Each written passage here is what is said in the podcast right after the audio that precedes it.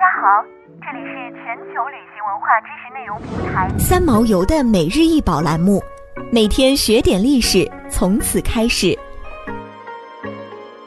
摄政王钻石于一六九八年在印度格尔康达被发现，它的出现立刻引起了马德拉斯的英国总督托马斯皮特的注意，他以二点四万英镑的价格买下了这颗钻石。并把它命名为皮特钻石。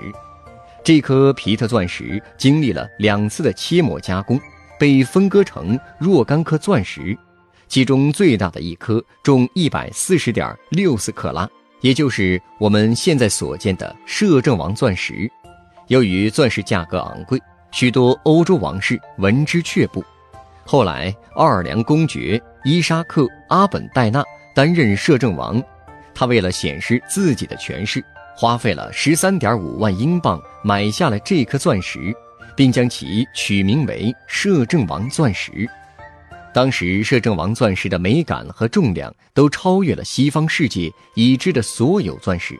它的颜色是一流的，完全是乳白色，表面几乎没有瑕疵。即使在今天，它完美无瑕的外形和天衣无缝的切工。也使它被公认为是世界上最优质的钻石。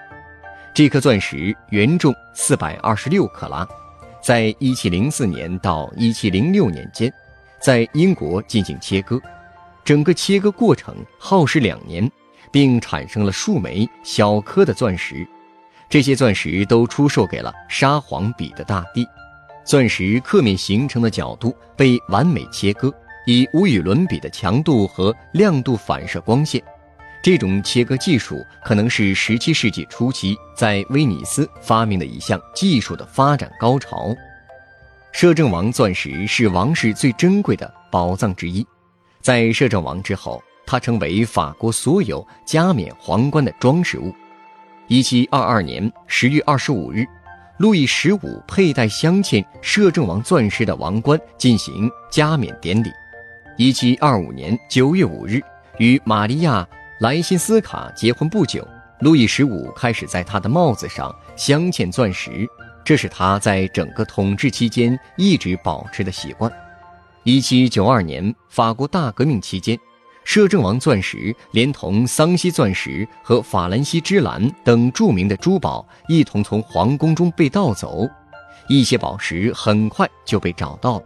但是摄政王钻石一直无法找到，直到十五个月后，摄政王钻石被发现藏在巴黎阁楼中的一个洞里。一七九七年，这颗象征着权力的钻石落到了拿破仑手中。他在一八零四年加冕时，把摄政王钻石镶嵌在剑柄上。一八一四年，拿破仑被流放到厄尔巴岛时。